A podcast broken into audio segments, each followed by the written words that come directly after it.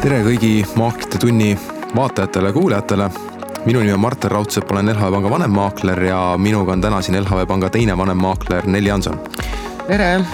ja kui me Nelliga viimane kord tegime Maaklite tundi täpselt kaks nädalat tagasi ja mõtlesime, et see kaks tuhat kakskümmend aasta oli küll selline, et, et sellist aastat enam ei tule ja kaks tuhat kakskümmend üks tundus igatepidi normaalsem tulema, siis tegelikult selle kahe nädala jooksul on ikka turgudel päris selline metsik äh, kaos käima läinud. eks me vist natuke kutsusime kurja välja, et, et, et rääkisime, et, et oh, et nüüd on kõik asjad ära juhtunud, aga, aga näed, juhtus veel ja, ja täna täpsemalt keskendumegi siis eh, viimase, ütleme isegi nädala aja sündmustele ja konkreetselt siis, mis toimub eh, lühikeseks müügi osas, mis eh, on Wall Street Bets ja, ja mis seal turgudel täpsemalt toimub, millest meedia siin pidevalt pasundab. ja, ja kokkuvõttes vaatame, mis tulemuse saab siis, kui komponentideks on tasuta kauplemist võimaldavad platvormid, piiramatu rahatrükk, liberaalsed internetifoorumid ja massiefekt ja informatsiooni tarbimine ja ma usun, et eh, mis siin ikka, ajad on kiired, eh, hakkame peale teemaga. jah, et, et praegu vist ei ole ühtegi meediaväljaannet, kus ei räägitaks eh, meie viimase kahe nädala staarist GameStopist. jah, täpselt ja selleks, et tegelikult aru saada, mis siin täpsemalt toimub, me peame aru saama ka sellest nii-öelda taustsüsteemist ja seetõttu veidikenegi räägime Nelliga lahti eelkõige terminid, mis on lühikeseks müük mis on siis lühikese müügi tulemusena eh, short squeeze ja, ja sealt edasi lähme siis konkreetselt nii-öelda sündmustele, mis siin on lahti rullunud, et eh, kui me räägime lühikeseks müügist, siis lühikene müük oma olemuselt on selline tegevus turgudel, mis võimaldab kasu saada väärtpaberite hinnalangusest. ehk siis müüakse aktsiaid, mida, mille positsiooni endal ei ole Eh, kuid mis laenatakse, seejärel eh, müüakse ära, lootes siis osta need madalama hinna pealt tasemele. ja seesama nii-öelda laenamistasu, mis eh, investor maksab nende laenatud väärtpaberite eest, jääb enamasti sinna ütleme null kuni viie protsendi vahele kuna neid väärtpabereid on saadaval ja, ja nii-öelda see on ka nii-öelda pika positsiooni hoidvate investorite huvi, et nad teeniks ka sellist nii-öelda teistmoodi rahavoogu oma siis pikale positsioonile. ja enamasti on lühikeseks müüdud kusagil null kuni kümme protsenti aktsiatest ja tihti on siin isegi raamatutest öeldud, et kui see protsent läheb mõnes ettevõttes üle kahekümne protsendi, siis see on selline koht, mida tegelikult äh, saab lugeda kui veidike selliseks ohukohaks ja, ja tasuks rohkem äh, silma peal hoida, mis seal ettevõttes, mis seal aktsiates täpsemalt toimub. ja mida tasuks veel lühikeseks müügi puhul tähele panna, kindlasti see, et äh, võib olla oht, et lühikesed positsioonid kutsutakse tagasi ja lühikeseks müügi puhul, kui see kasum on piiratud, noh sisuliselt sinu eesmärk on see, et ettevõte läheks pankrotti, sellisel juhul sinu võit on äh, sisuliselt sada protsenti, kuna sa ostad need aktsiad äh, sisuliselt null hinna pealt tagasi. kuid äh, oluline oleks siinkohal see, et see kahjum on tegelikult piiramatu ja see piiramatu kahjum, ma usun, siin hiljem tuleme selle juurde veel tagasi. jah, et, et noh, ongi, et teoorias äh teoorias saab tegelikult ju aktsia hind tõusta lõpmatuseni, eks, et eh, praktikas võib-olla mitte, aga, aga aktsia hind ei saa kukkuda miinusesse, ehk siis sinu kasum ongi täpselt selle saja protsendiga piiratud. aga kahjum seevastu võib eh, jah, minna üllatuslikult suureks. ja kui see kahjum läheb üllatuslikult suureks, siis võib juhtuda selline asi nagu short squeeze, mis tähendab seda, et aktsia hind tõuseb, kui eeldatakse, et aktsia hind langeb, äh,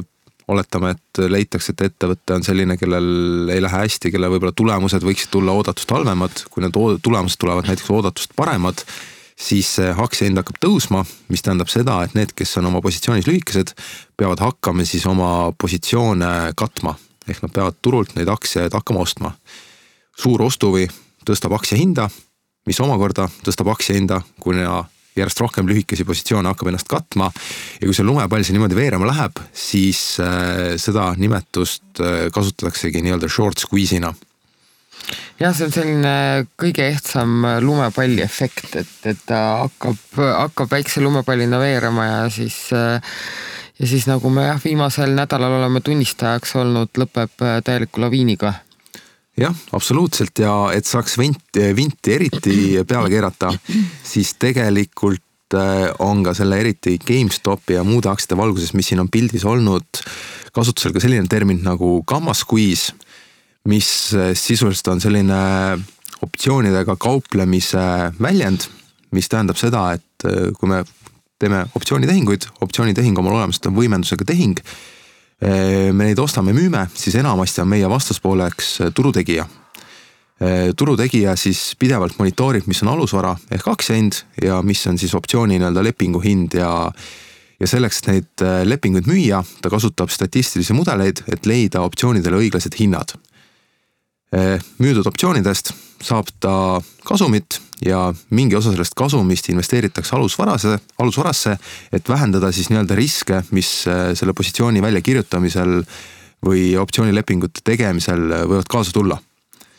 ja samuti on optsioonide puhul kasutusel kreeklased, mis on siis erinevad nii-öelda Kreeka tähestiku näitajad, nagu näiteks delta ja gamma. Ja delta puhul, mida optsioonikauplejad jälgivad, siis delta on selline konfitsient, mis näitab, kui palju kallineb optsiooni hind, kui aktsia hind muutub ühe ühiku võrra. ehk kui aktsia hind kallineb näiteks üks dollar, eh, delta on null koma kaks, see tähendab seda, et optsioonileping kallineb siis eh, null koma kaks dollarit ja see vahemik on seal null kuni üks. ja, ja teistpidi on see turutegija jaoks nii-öelda riskimõõdik, mis näitab, kui palju aktsiat peaks viimane ostma, et oma riske siis võimalikult hästi maandada. ja viimane termin, millest me räägime, on gamma, mis näitab seda, kui palju muutub delta, kui alusvara hind muutub ühe ühiku võrra. et ma usun, kindlasti käib see tekst ja kogu see arusaamine paljudel üle jõu kuid siin me peame aru saama, et, et seda GameStopi fenomeni siin täpselt lahti rääkida, siis, siis see teema tegelikult ei ole üldse nii lihtne, kui ta pealtnäha tundub. Ja kui me lähmegi GameStopi juurde, siis eh, sisuliselt ettevõte, kellest ma mäletan kaks nädalat tagasi, kui me seda podcast'i veebiseminari siin tegime, keegi küsis GameStopi keegi kohta. GameStopi kohta jah, ega väga prohvetlik oli jah, ega me ise ei osanud selle kohta mitte midagi öelda, me teadsime, et see oli juhtvahetus. jah aga..., et, et ja mina ausalt öeldes minu jaoks oligi äh, see ainuke selline uudisekild selle kohta, et, et sinna tuli uus juht, ehk siis ongi see ettevõte on virelenud väga pikalt ja et, et et uuel juhil on suured lootused, et ta nii-öelda tõmbab selle ettevõtte uuesti sohust välja. Aga et seal on selline kuidas öelda, niisugune väikene revolutsioon pulbitsemas kuskil internetiavarustes GameStopi noh, nii-öelda siis nende lühikesest müüjate vastu. mina ütlen ausalt, mul polnud õrna aimugi sellest sel hetkel, et. Äh, ja olgem ausad, tegelikult see ettevõte äh, ei tegele ka millegi sellise innovaatilisega, vaid äh, noh, tegemist on videomängude, konsoolide ja sellega seonduva müügiga tegeleva jaeketiga, mis loodi tuhat üheksasada kaheksakümmend neli teise nime all, üheksakümmend üheksa võeti nimetuseks siis GameStop ja noh, sisuliselt enamasti ta jõudiski uudistesse tänu sellele, et tuli mingi uus videomäng välja, inimesed seisid seal järjekorras ja, ja GameStopi ukse ees siis tehti intervjuusid ja nii-öelda pildistati, mis siis täpsemalt siin uue mingi Playstationi või, või mingi mänguga seoses toimus. Ja kokkuvõttes on leitud ka, et see tööstusharu on väljasurev küllaltki sarnane nagu videolaenutused kakskümmend aastat tagasi, kus kõik need mängud, kõik need konsoolid saab tegelikult tellida Amazonist, äh, Alibabast, äh, mis iganes. ja seda ilmestab ka täpsemalt äh, seesama graafik, mis meil siin ees on, kus on välja toodud siis palju on ettevõtte käive viimastel aegadel muutunud, palju on poode suletud ja mis see marginaal on, millega nad tegutsevad, et sisuliselt see marginaal, mis nad siin tegutsevad, on üsna õhuke ligi, kolm protsenti, käive on langev ja samamoodi poode pigem juurde ei tehta, vaid pannakse kinni. ja kui me vaatame aktsia hinda, vaatame siin viimase kaheksateist aasta pilti kuni kaks tuhat kakskümmend aasta suveni välja, siis noh, ütleme kaks sellist suuremat tõusu on olnud, kaks tuhat seitse oli ta oma tipus, kauples kuskil kuuskümmend dollarit aktsia kohta ja kaks tuhat kolmteist, kaks tuhat neliteist oli ka seal kuskil eh, neljakümne, viiekümne dollari vahel.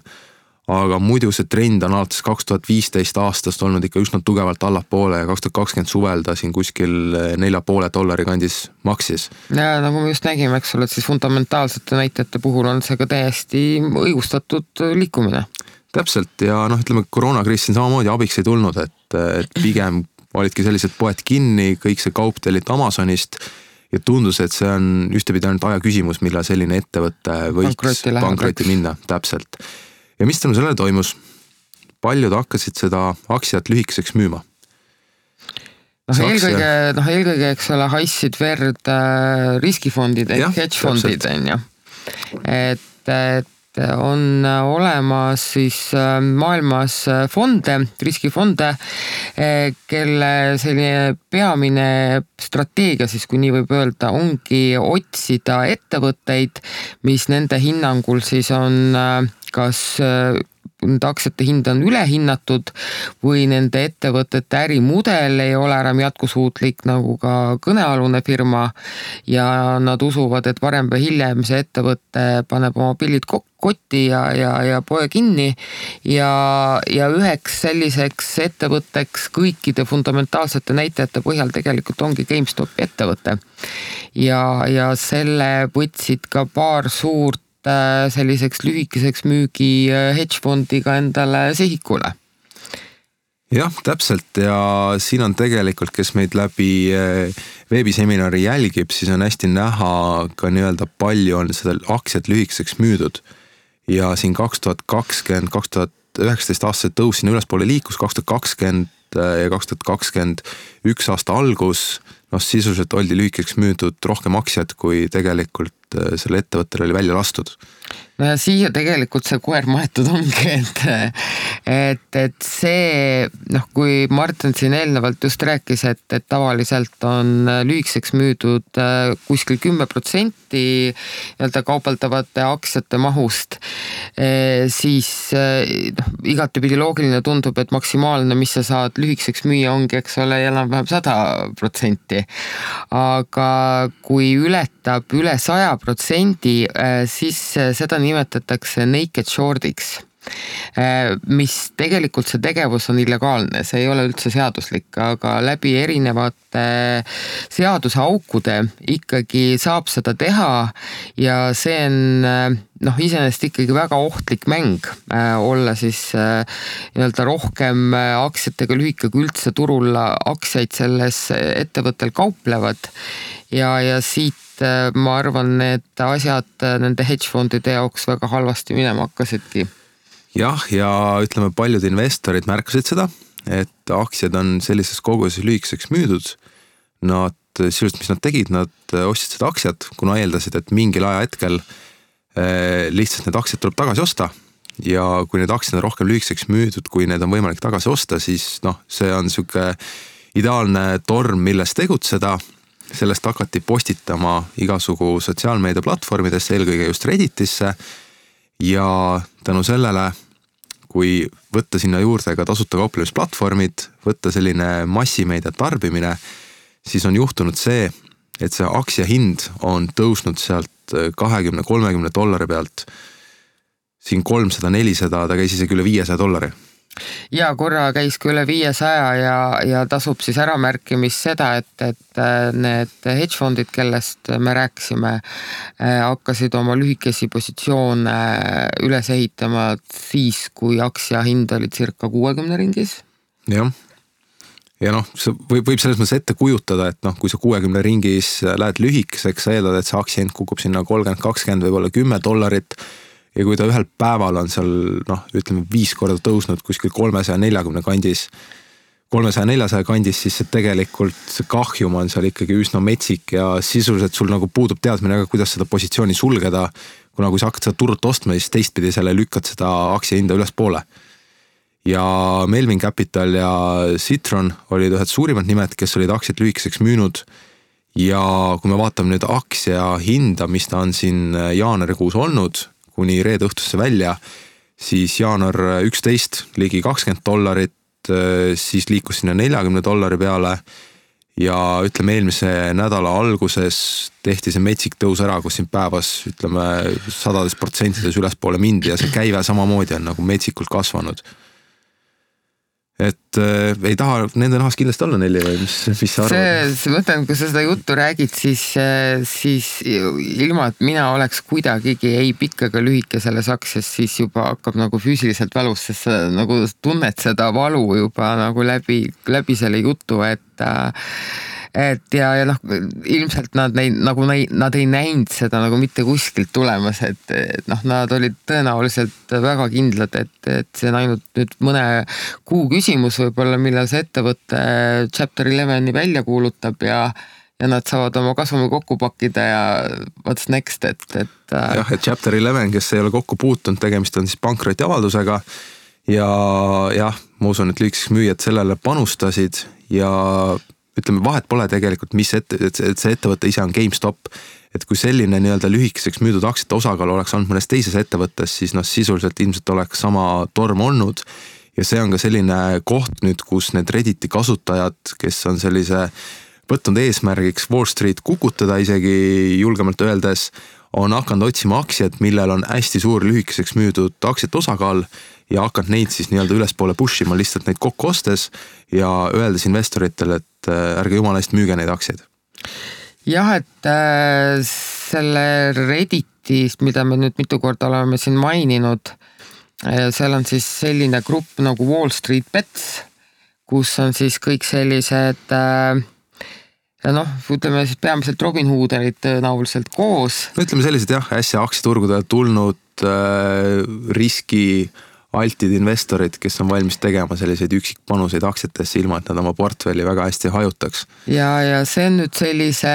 kuidas öelda, sellise mm, foorumist võtnud juba vaikselt sellise sekti kuju. et äh, ma ise lugesin ka neid äh, kommentaare seal ja, ja mis mind nagu üllatas natukene või isegi nat-, mitte natukene, vaid päris palju, et, et seal oli ikka väga palju sellist äh, viha ja agressiivsust. et see ei olnud selline, et oo, et, et see on hea raha teenimise võimalus või noh, et, et teenime mõne dollari. et see oli ikka selline noh, nagu Prantsuse revolutsioon hakkas, et ma küll laenan praegu seda võrdlust äh, ühe maailma ühe kuulsama aktsiaanalüütiku Tammo Tarani käest, kes, kes võrdles seda Prantsuse revolutsiooniga. ja, ja tegelikult see on ikkagi väga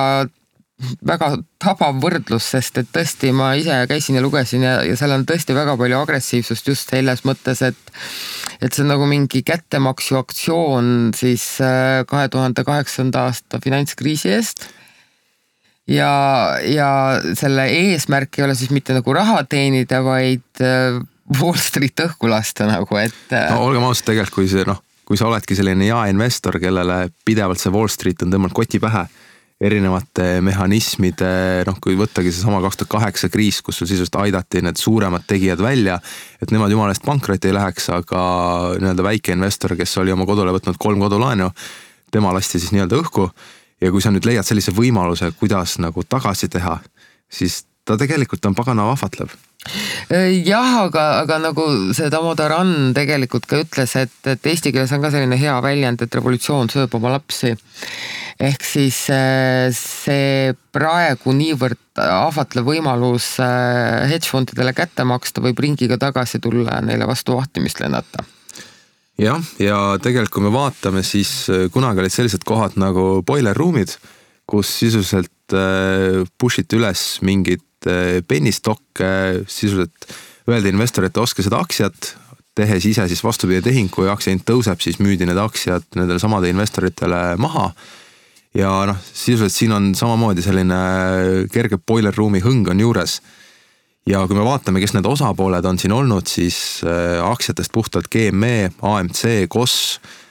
Blackberry ja isegi vaene Nokia mm. soomlaste selline, ütleme, pensionifond on üles ja. leitud, kus. Äh, soomlastel on kindlasti hea meel mida prooviti üles küll äh, push ida, mis tegelikult liikus ka siin paarkümmend protsenti. ikka liikus natuke jah. aga siis saadi aru, et ta on ikkagi nii paganama suur mm, -hmm. et see ikka nii Seda kerge ei ole. Ja mindi uute nii-öelda ettevõtete ja sektorite juurde ja see nädal vist võeti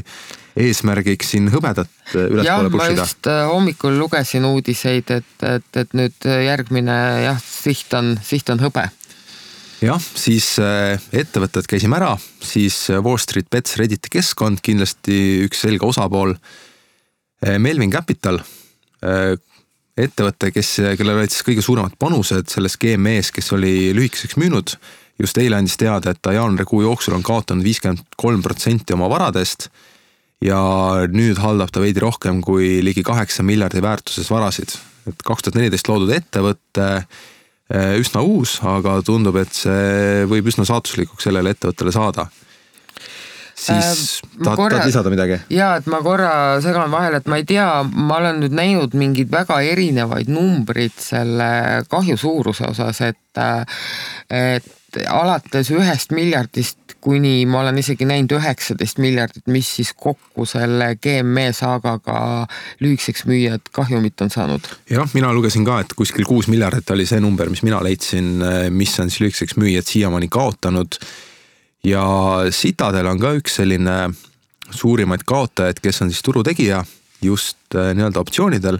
ja siin on nüüd muidugi huvitav koht see ka, et äh, Citadel on äh, turutegija, kes on üks suurimaid osanikke Melvin Capitalis ja Citadel ostab seda infot Robinhoodilt mis tehinguid siis Robinhoodi investorid teevad, et sisuliselt kui Robinhood on tasuta kauplemisplatvorm, siis tehingutasusid seal ei ole, siis Robinhood saab oma nii-öelda käivet tänu sellele, et ta müüb seda investorite tehinguinfot sellistele turutegijatele nagu Citadel. Ehk tegelikult see Melvin Capital, Citadel ja Robinhood on üsna, üsna jah, tugevalt läbi mhm. põimunud ja see veelgi enam tekitab sellist erinevat konspiratsiooniteooriaid ja, ja et see ongi üks selline suur mäng et äh, Robinhood ja Interactive Brokers ja siin teised sellised odavmaaklerfirmad tegelikult peatasid eelmine nädal, vist oli neljapäev äkki või, või oli kolmapäev pandi kinni juba? Äh, neljapäeval oli vist mingi üheksateist halti GMS, et see oli nüüd küll börsi poolt aga sisuliselt Interactive Brokers, Robinhood ja need, nad sisuliselt keelasid ostmise Just. nendel väärtpaberitel ja mitte ainult aktsiatel, vaid ka optsioonidel ka. kolmapäeval oli jah, need haldid ja, ja neljapäeval tuli jah, siis erinevatelt maakleritelt äh, teated, et nad äh, keelavad üldse ära GME ostmise noh, kaasa arvatud kõik need teised, kes selle GME-ga seal kaasa, kaasa jooksid, et mis ikka lõi täiesti omaette pretsedendi. Jah, ja seda nad põhjendasid sellega, et uusi positsioone ei ole lubatud võtta, kuna oli oht, et tehinguid ei ole võimalik arveldada õigeaegselt, mis omakorda oleks tekitanud sellise lumepalliefekti, et kui sul mingid tehingud jäävad arveldamata, ta mõjutab ka teisi tehinguid, mis ei ole konkreetselt nende nimedega seotud ja noh, siis, et kõike seda suppi ära lürpida, siis see oleks ikkagi päris selline inetu pilt olnud ja siin ka arvelduskojad nõudsid veelgi suuremaid tagatisi, et ei tekiks rahalist ohtu tehingute arvelduseks mis tähendas siis seda, et äh, Robin Hood näiteks kaasas siin, äh, kui ma ei eksi, oli vist reede, äh, ühe miljardi oma investoritelt, et puhtalt nii-öelda seda likviidsust endale tagada. ja tänu sellele, et Robin Hood, kes siin on nii-öelda selline keskne maaklerfirma olnud, ütles, et neid ettevõtteid enam osta ei saa, see tekitas selle, et tehti sõna otseses mõttes sellist pangajooksu, kus võeti varad välja mindi teiste maaklerfirmade juurde ja see omakorda tõmbas Robinhoodil hinge kinni. ja noh, see tegelikult äh, kõik see noh, ongi, et üks asi on see, eks ole, et kui börs peatab kauplemise, et, et see tähendabki seda, et mitte keegi ei kauple, et, et aktsiaga ongi kauplemine peatatud. aga kui äh, maakler võtab ainuisikuliselt otsuse vastu, et, et vot äh, sina seda või meie kliendid seda aktsiat ei osta ja kuigi kauplemine käib edasi, siis see noh, on küll väga ilusti kõik põhjendatud ja no,, ja kõlab, kõlab nagu kenasti, eks ole. aga noh, see on ikka selles mõttes täielik PR õudusunenägu praegu, sest et äh, noh, see vastaspool ehk siis need äh, Wall Street Betsi äh, tegelased on ikkagi nii tigedaks aetud, et selline lüke noh, oli ikkagi sama hea kui õli lõkkesse viskamine, et, et et noh, see ikka minu meelest tegi asjad ikka veel kolm korda hullemaks jah, ja ega siin õli noh, algselt võib-olla tulla visaski, viskaski Citron Research, konkreetselt Andrew Left, kes avaldas siis oma nii-öelda lühi-, lühikeseks müügiteesi GameStopi kohta, mis siis äh, tekitaski sellise tormi ja, ja ütleme, Elon Musk, kes on oma Teslaga saanud neid lühikeseks müüjaid tunda siin viimastel aastatel küll ja küll. pidevalt jah. nägi ka võimalust, kuidas neile nüüd kätte maksta ja hakkas samamoodi GameStop tüüpi AMC-de asju üles boost ima, lihtsalt postitades Twitteris nii-öelda selliseid äh, kuidas ma nüüd ütlengi, lihtsalt selliseid äh, toetavaid, toetavaid sõnumeid, sõnumeid jah, täpselt. et noh, kokkuvõttes, kui me siin osapooli vaatame, siis see on juba läinud selliseks poliitikasse, seal juba vabariiklased ja demokraadid on leidnud sellise ühise keele. senaatorid on seal sõna senaatorid võtnud juba. sõna võtnud, isegi Trumpi vanim poeg võttis seal väga tugevalt sõna, et eh, noh juba see, kui sa vahepeal siin Delfi peauudis oli seesama GameStop ettevõte, millest mitte keegi polnud varem kuulnudki. noh, siis see asi on ikkagi päris globaalseks aetud. et noh, siin ongi, et, et see, see GameStop ise, eks ole, ongi täiesti teisejärguline siin, aga siin ongi selline sisemised äh, äh vastuolud ja noh, tegelikult äh, hästi mul kohe meenus, äh, kui ma neid artikleid lugesin ja neid arvamusi selle kohta, Ray Dalio hoiatus ta on juba tegelikult mitu aastat sellest rääkinud, kuidas äh,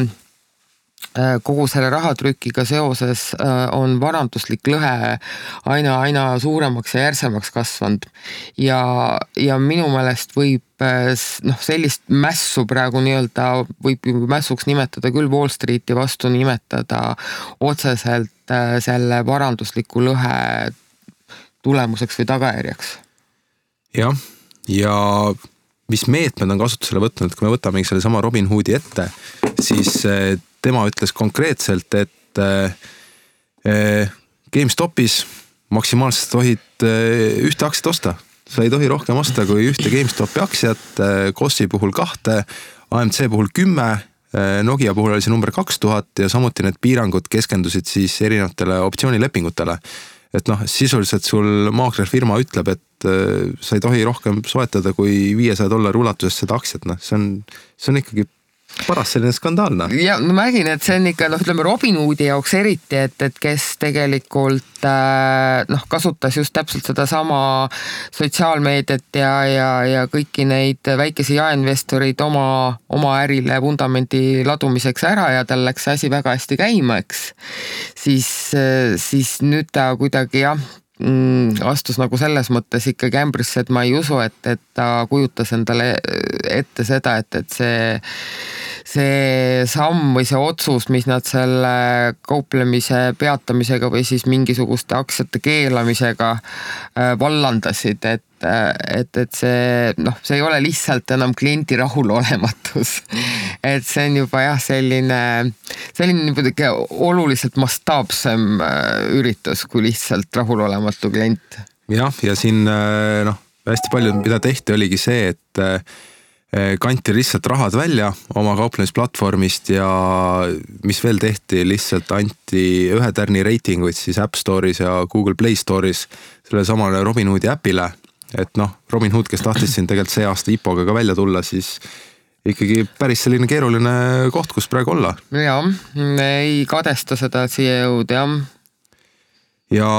mis siis edasi võiks saada, et oleme pannud sellist kaks eh, edasist eh, vaadet, üks on selline lühiajaline, teine on selline pikaajaline. lühiajalise vaate puhul ilmselt üks ohukoht, mis siin võib olla, on see, et eh, need fondid, kes on aktsiaid lühikeseks müünud, isegi kui see ei ole see GameStop, nad näevad, et need, nendele aktsiatele tehakse selline kambarünnak, aktsiahinnad tõusevad, nad peavad hakkama likvideerima muid varasid, et oma fondi säästa mis tähendab seda, et nad müüvad selliseid äh, varasid, mida neil, mida neil võib-olla ei olnud plaanis müüa, kuna igal fondil on ikkagi riskijuht, kes jälgib volatiilsust, kes jälgib, kuidas fondil läheb. ja kui ta tuleb alla korrusele treiderite juurde, ütleb, et kuulge, et äh, meil on see olukord päris sihuke ohtlik siin, et paneme oma muud positsioonid ka kinni, siis see võib tekitada omakorda sellise müügisurve aktsiates ja, ja kokkuvõttes, mis toovad alla ka indeksid ja, ja muud asjad üks variant veel, mis on läbi käinud, et GameStop laseb välja lisaaktsiad, et tõsta raha ja parandada ettevõtte finantse.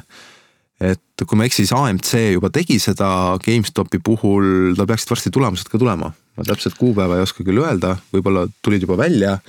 aga ütleme, kaks tuhat kakskümmend aasta neljanda kvartali ja kogu aasta tulemused peaks olema eh, peagi kõigi ees ja et ettevõte, kui sellises olukorras raha ei tõstaks, noh, see oleks ikka ainulaadne võimalus, kuidas seda kõrget aktsiahinda ka ettevõtte huvides ära päästa.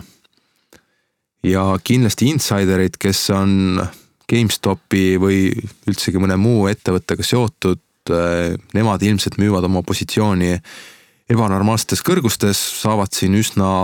korraliku kopika omale kontole juurde. jah, ja mis võib-olla veel sihuke lühiajaline efekt võib olla, et kauplemisplatvormid piiravad aktsiate ja optsioonidega tehingute tegemist, nagu me ka siin Robinhoodis nägime, et noh, need piirangud võivad siin kesta tegelikult päris pikalt, enne kui läbi hammustatakse, kuidas seda probleemi nagu lahendada. ja noh, kahtlemata, kui kõik nüüd hakkavad oma positsioone müüma, näevad, et võib-olla see GameStop või mõni muu aktsia ei tõuse enam sellise kiirusega, pigem liigub külgsuunas või tuleb isegi allapoole ja tahetakse kasumit lukku lüüa, siis noh, kui kõik hakkavad uksest välja tormama, siis ikkagi läheb jube kitsaks. siis läheb kitsaks jah, et, et noh, ongi, et, et kui muusika vaiki jääb, et, et siis äh, siis ilmselt neid, kes tooli ei leia, on ikkagi päris palju. jah, ja mis selline pikaajalisem olukord võiks äh, olla, et äh, vahepeal seda ka, et kellel on küsimusi tekkinud, siis võib julgelt meile siinsamas Zoom'is Q and A-sse kirjutada või äh, Facebookis kommentaaridesse panna. ja kindlasti lõpus leiame aega, et neile vastata, mis võiks selline pikaajaline vaade olla siis ilmselt no ma usun, kahtlemata regulatsioon on üks koht, mis karmistub veelgi ja jälgitakse veelgi enam tehinguid, eelkõige just äh, võimendusega tehinguid, olgu nad siis optsioonid, äh, futuurid, äh, kasvõi lühikeseks müük, noh. ma kardan ka jah, et ütleme sellist lühikeseks müügi keeldu tegelikult on ennemgi olnud, et see ei oleks mitte midagi uut, et noh, näiteks finantskriisi ajal siis, kui see kõige sügavam põhi oli, siis keelati ka lühikeseks müük ära et see ei oleks midagi uut iseenesest, aga jah, kõik sellised võimendusega instrumendid ja, ja, ja võimendus iseenesest, et see võib nüüd küll tegelikult löögi alla sattuda. ja noh, ühtepidi regulatsioon kasvab, teistpidi puhtad kauplemisplatvormid peavad hakkama piirama võimendustega tehingute tegemist ja karmistavad tagatismäärasid. et kui me rääkisime enne siin lühikeseks müügiks, müügist ja siin see lühikeseks müügi intressimäär aasta baasil oli kuskil noh, ütleme suurusjärk null kuni viis protsenti. siis GameStopi puhul, kui keegi tahtis seda siin täitsa turu tipus, kui ta oli viissada lühikeseks müüa, siis see intressimäär oli siin ikkagi sadades protsentides. Et, et tegelikult ei saa seda kõrget aktsiahinda nagu selles mõttes kuidagi enda jaoks ära ka kasutada, et siin veel lühikest positsiooni suurendada. jah, et äh noh, ütleme, siin on ka jah, hästi palju olnud äh, nüüd kõlakaid ka selles osas, et, et, et kõik see Wall Street Betsi äh, kamp võetakse nii-öelda vastutusele, siis mina ausalt öeldes ei usu seda ma. sa arvad, et lõpuks ei panda vangi mingi ema keldris tegutsev investor, kes siin võib-olla paarsada kilo suutis omal kasumit teenida et...? ei usu, et noh, ma arvan seda, et, et et siin noh, nad keeraks selle ikkagi nagu veel vinti peale, et, et äh, nad näevad äh, tõenäoliselt seda, et, et see olukord on nagu niigi plahvatusohtlik ja, ja noh, tegelikult minu meelest võib ka ikkagi paralleele tõmmata natuke selle paari nädala taguse Kapitooliumi rünnakuga, et, et, et Äh, üsna värskelt on nüüd kõikidele sellisele seenior-ametnikele meeles see, et mis üks vihane rahvahulk teha võib. ja, ja tõenäoliselt nad ilmselt ei taha ikkagi need äh, enam noh, veelgi rohkem vihaseks ajada, et, et ma arvan, et pigem lähenetakse sellele probleemile ikkagi regulatsioonidega. Või ka noh, regulatsioonide karmistamisega siis aga kindlasti üks olukord, mis võib tekkida, mis on juba tekkinud, ongi ühishagid ehk siis nii-öelda class action'id erinevate maaklerfirmade vastu, mida ka Robinhoodi vastu tehti. samas me peame siin aru saama, et eh, nii-öelda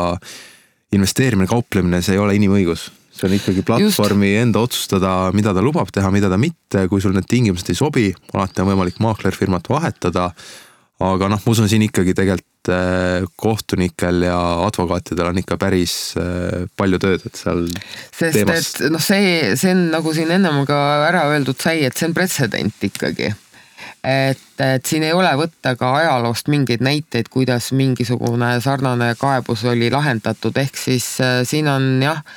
äh,, nupukatel advokaatidel tõenäoliselt äh, väga palju võimalusi maaklerfirmadelt äh, mingisuguseid kahjutasusid välja nõuda ja, ja kohtunikul omakorda kohutavalt palju peavalu see õige või õiglane otsus teha. ja kuna noh, tegemist on sellise pretsedenditu nähtusega, kus ongi väikeinvestorid äh, võtavad sisuliselt äh, institutsionaalsetel investoritel selle raha käest ära, siis ma usun siin ka päris head mitu sellist filmi ja seriaali, miks mitte ka raamatut on, on tulekul, et siin juba on mingeid vihjeid antud, et, et mingid eelkokkulepped on juba tehtud. aga noh, ütleme sihuke ideaalne filmimaterjal, millest üks film kokku keerata. absoluutselt, jään ootama. jah. ja siia lõppu võib-olla selline toredam pilt, et noh, me tegelikult LHV-s ka näeme, et oli vist ettevõte GME, mis kaupleb Saksa börsil, mille ettevõtte nimetus on Kerater Medical, mida hakati ka kokku ostma. et noh, siin pildil tädike, kes on siis ostnud, tahtnud osta General Motorsit pikka aega läbi aastate, aga ostnud kogemata GameStopi ja nüüd, kui ta kontot vaatab, siis näeb, et ettevõtte väärtus on kakskümmend kaks miljardit dollarit, et noh, tihti võib ka sihuke halb kauplemisviga osutuda päris edukaks investeeringuks. jah, et äh, eks, eks võib-olla ka mõnedel on see GameStop jäänud väga ammustest aegadest portfelli, eks ole, et ega ta ei ole ju kogu aeg selline perspektiivitu ettevõte olnud, et, et kümme-viisteist aastat tagasi eh, hindasid väga paljud seda väga suure potentsiaaliga ettevõtteks ja ma usun, et paljud investorid seda ka eh, tulevikku silma pidades endale ostsid ja, ja tõenäoliselt jäid ka paljud sinna otsa nii-öelda ootama, et, et mingisugune pööre tuleb seal. ja, ja ma usun, et need, need inimesed, kes seda tegid, usuvad pikaajalisse investeerimisse, osta ja hoia strateegiasse ilmselt veel rohkem kui kunagi varem. Nii et võib päris hea üllatus äh, mõnele investorile olla ja no LHV-s me oleme ka tegelikult klientidel näinud, et kuna läbi LHV internetipangad äh, lühikeseks müüa ei ole võimalik, siis äh, noh, mõned investorid, kes siin võib-olla eelmise aasta lõpus suutsid omale GameStopi positsiooni tekitada, nad ikkagi on oma noh, viiekohalisest portfellist teinud sellise tubli seitsmekohalise portfelli ja ikkagi miljonäre on tänu sellele ka Eestisse juurde tulnud, nii et. et loodame, et see ikkagi lõpeb selles mõttes sellistel tingimustel, et mingit suuremat jama sellega kaasa ei tule jah, et, et see oleks mul natukene, noh, ma loodan ka, et, et, et ütleme, et Wall Street lihtsalt neelab selle mõrutabili alla, äh, teeb sellest omad järeldused, noh nagu Citroni juht ütles, et tema ei kavatse enam tulevikus oma lühikestest positsioonidest teada anda, sest et see oli nende tavapärane praktika varem, et äh, kui nad mingisuguses aktsias võtsid lühikese positsiooni, siis nad andsid sellest äh, kõikvõimalikel platvormidel ja meedias teada, aga nüüd ta jah ütles, et tema ei kavatse seda enam tulevikus teha e, ja, ja ütleme siis, et, et siis teisest küljest siis äh, Redditi äh, kasutajad oskavad oma nii-öelda võitu nautida ja, ja oleme siis nii-öelda sõbrad edasi peale seda. jah, täpselt ja kellel on küsimusi, siis võite julgelt küsida. ma näen juba, et päris mitu küsimust on tulnud esimene küsimus, kuidas see mõjutab ettevõtet ennast, et kas GameStop ei lähegi pankrotti enam niipea nagu arvati? noh, ma usun, ettevõtte jaoks oleks igati loogiline, et nad kasutavad seda kõrget aktsiahinda ära, emiteerivad äh, uusi aktsiaid, vähendades siis ettevõtte võlga ja parandades oma finantse. teistpidi siis aidates neid nii-öelda lühikeseks äh, müüjaid, kes, äh, kellel on vaja need aktsiad siis turult tagasi osta samas teistpidi mõeldes, kas see ettevõte tahab aidata neid, kes panustasid ettevõtte pankrotile? Noh, eks see selline moraali küsimus ole, aga ma arvan, et, et kui sul on valida, et, et kas ettevõtte eluea pikendamine või siis selline moraalne dilemma, et, et siis ma arvan, et, et see esimene ikkagi jääb peale. aga mis ma nagu tahan veel öelda selles osas, et äh, ma, ma ikkagi usun, et, et pikas perspektiivis on turg efektiivne ja, ja hindab äh, ettevõtteid ja nende aktsiaid ikkagi nende väärtuse põhjal. nii et, et ma arvan, et kui see torm vaibub, et, et siis võitjaks äh,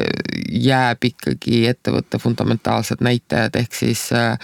kui see uus juht ei suuda nii-öelda küülikut kübarast välja tõmmata ja, ja ettevõtet uuele kursile saata, siis, siis sellest ajutisest noh, pealtnäha võib-olla olukorra paranemisest pikaajalises perspektiivis siiski kasu ei ole üks küsimus tulnud veel ka, et mis mõju võib olla sellele, kui piiratakse lühikest müüki. Noh, ma usun, kui siin mingid piirangud lühikeseks müügile seatakse, et noh, ütleme siis turud panevad veelgi tugevamini ülespoole või? noh, jah, et äh et ma ei, ma ei jah, ma kardan, et ega seal võib-olla üleüldiselt neid lühikeseks müüjaid nüüd nii ülemäära palju hetkelt ka turul ei ole, arvestades sellega, et, et et, et turg ise on fundamentaalselt ikkagi väga tugev ja, ja majanduse osas on ju ikkagi ka pigem hetkel positiivsed ootused. et, et lühikeseks müüjad Äh, ilmuvad välja siis, kui nad nii-öelda verd haistavad, eks, et, et äh, et sihukeses suures plaanis ma ei usu, et on lühikeseks müüjaid palju, et, et ma noh, ongi, et nad võib-olla jahivad selliseid äh, üksikuid ettevõtteid nagu seesama GameStop, et ehk siis lühidalt ma ei usu, et see nüüd no siin kindlasti, ma usun, ma usun see ka, et kahtlemata need investorid, kes on lühikeseks müügile panustanud, nad oskavad nüüd Äh, sellist olukorda mingil määral nagu ette näha ja ennetada, et noh, kui sul aktsiat ongi sul ligi sada protsenti lühikeseks müüdud kogu aktsiate arvust, siis noh, sa ei, sa ei lähe veel seda positsiooni suurendama, vaid sa nagu oskad võib-olla tänu sellele ette näha, mis selline asi võib kaasa tuua ja selles mõttes turg nagu reguleerib iseennast. jah, ma usun ka ikkagi sellesse, et, et kas Baltikumis äh, võib sarnane asi ka tulla? ütleme, jaeinvestor, isegi institutsionaalne investor tegelikult äh, ei saa Baltikumis väärtpabereid lühikeseks müüa, kuigi nii-öelda börsireglement seda lubab, siis sisuliselt arvestades Balti turgude ebaefektiivsust, likviidsust, äh, kõike muud sinna juurde, siis noh, sisuliselt see võimalus puudub. jah, vahelt vahel nii-öelda tehnilise poole pealt võib juhtuda, et näiteks maaklerfirmad, kes pakuvad turgudele likviidsust. Äh, neil võib tekkida selline short squeeze'i moodi olukord, kus lihtsalt nende positsioonid äh, on miinuses, nad peavad ostma turult aktsiat äh, kokku, et oma positsioon nulli viia. ja, ja seda aktsiat lihtsalt ei ole saadaval, siis selline olukord võib tekkida, aga noh, see on lihtsalt niivõrd selline väike liikumine, et seda sisuliselt ei pandagi tähele. ehk siis jah, Baltikumis Baltikumis vist nii põnevaid aegu ei ole oodata. Kas riskifondide tegevus lasta ettevõtted pankrotti on äh, legaalne? no tegelikult see ei ole ettevõtete pankrotti laskmine, sest noh, ettevõtet juhib ikkagi ettevõtte juhtkond, mitte lühikeseks müüjad. nemad lihtsalt kasutavad seda halba juhtimist enda kasuks ära ja noh, mina iseenesest ei näe lühikeseks müügis midagi halba või et, et nad kuidagi saatanast oleks, et et minu meelest on nad turul tasakaalustav jõud ja, ja hoiavad nii-öelda balansis seda, et noh, mina isiklikult ei, ma ei näe selles mingis kasutegurit, et, et, et lühikeseks müüjad kuidagi ära keelata või lühikeseks müük ära keelata. ja, ja teiseks küljest äh, ei saa ikkagi nemad kuidagi ettevõtet pankrotti ajada, kui ettevõte ise ei ole selleks juba palju, palju vaeva näinud, et, et noh, kõik halba, halvad otsused, halvad laenud, halb strateegia, noh, you name it, jah, kahtlemata, et, et noh, ainuke asi, mida võib-olla see lühikeseks müüja suudabki teha, ongi sellises meedias figureerimine, oma nii-öelda teesi õigustamine, väljatoomine, miks tema arvab, et see ettevõte peaks pankrotti minema, aga ikkagi need arvamused enamasti põhinevad just ettevõtte fundamentaalnäitajatel, ettevõtte juhtkonnal ja nendel on ikkagi selline reaalne põhjus taga, et.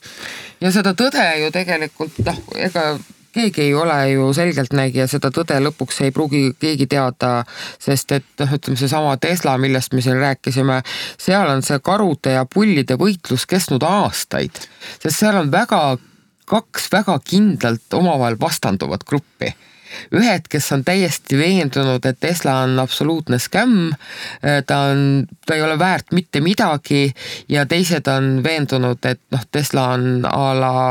triljoni dollari ettevõte päästab maailma ja absoluutselt täiesti innovaatilise noh, tootestrateegiaga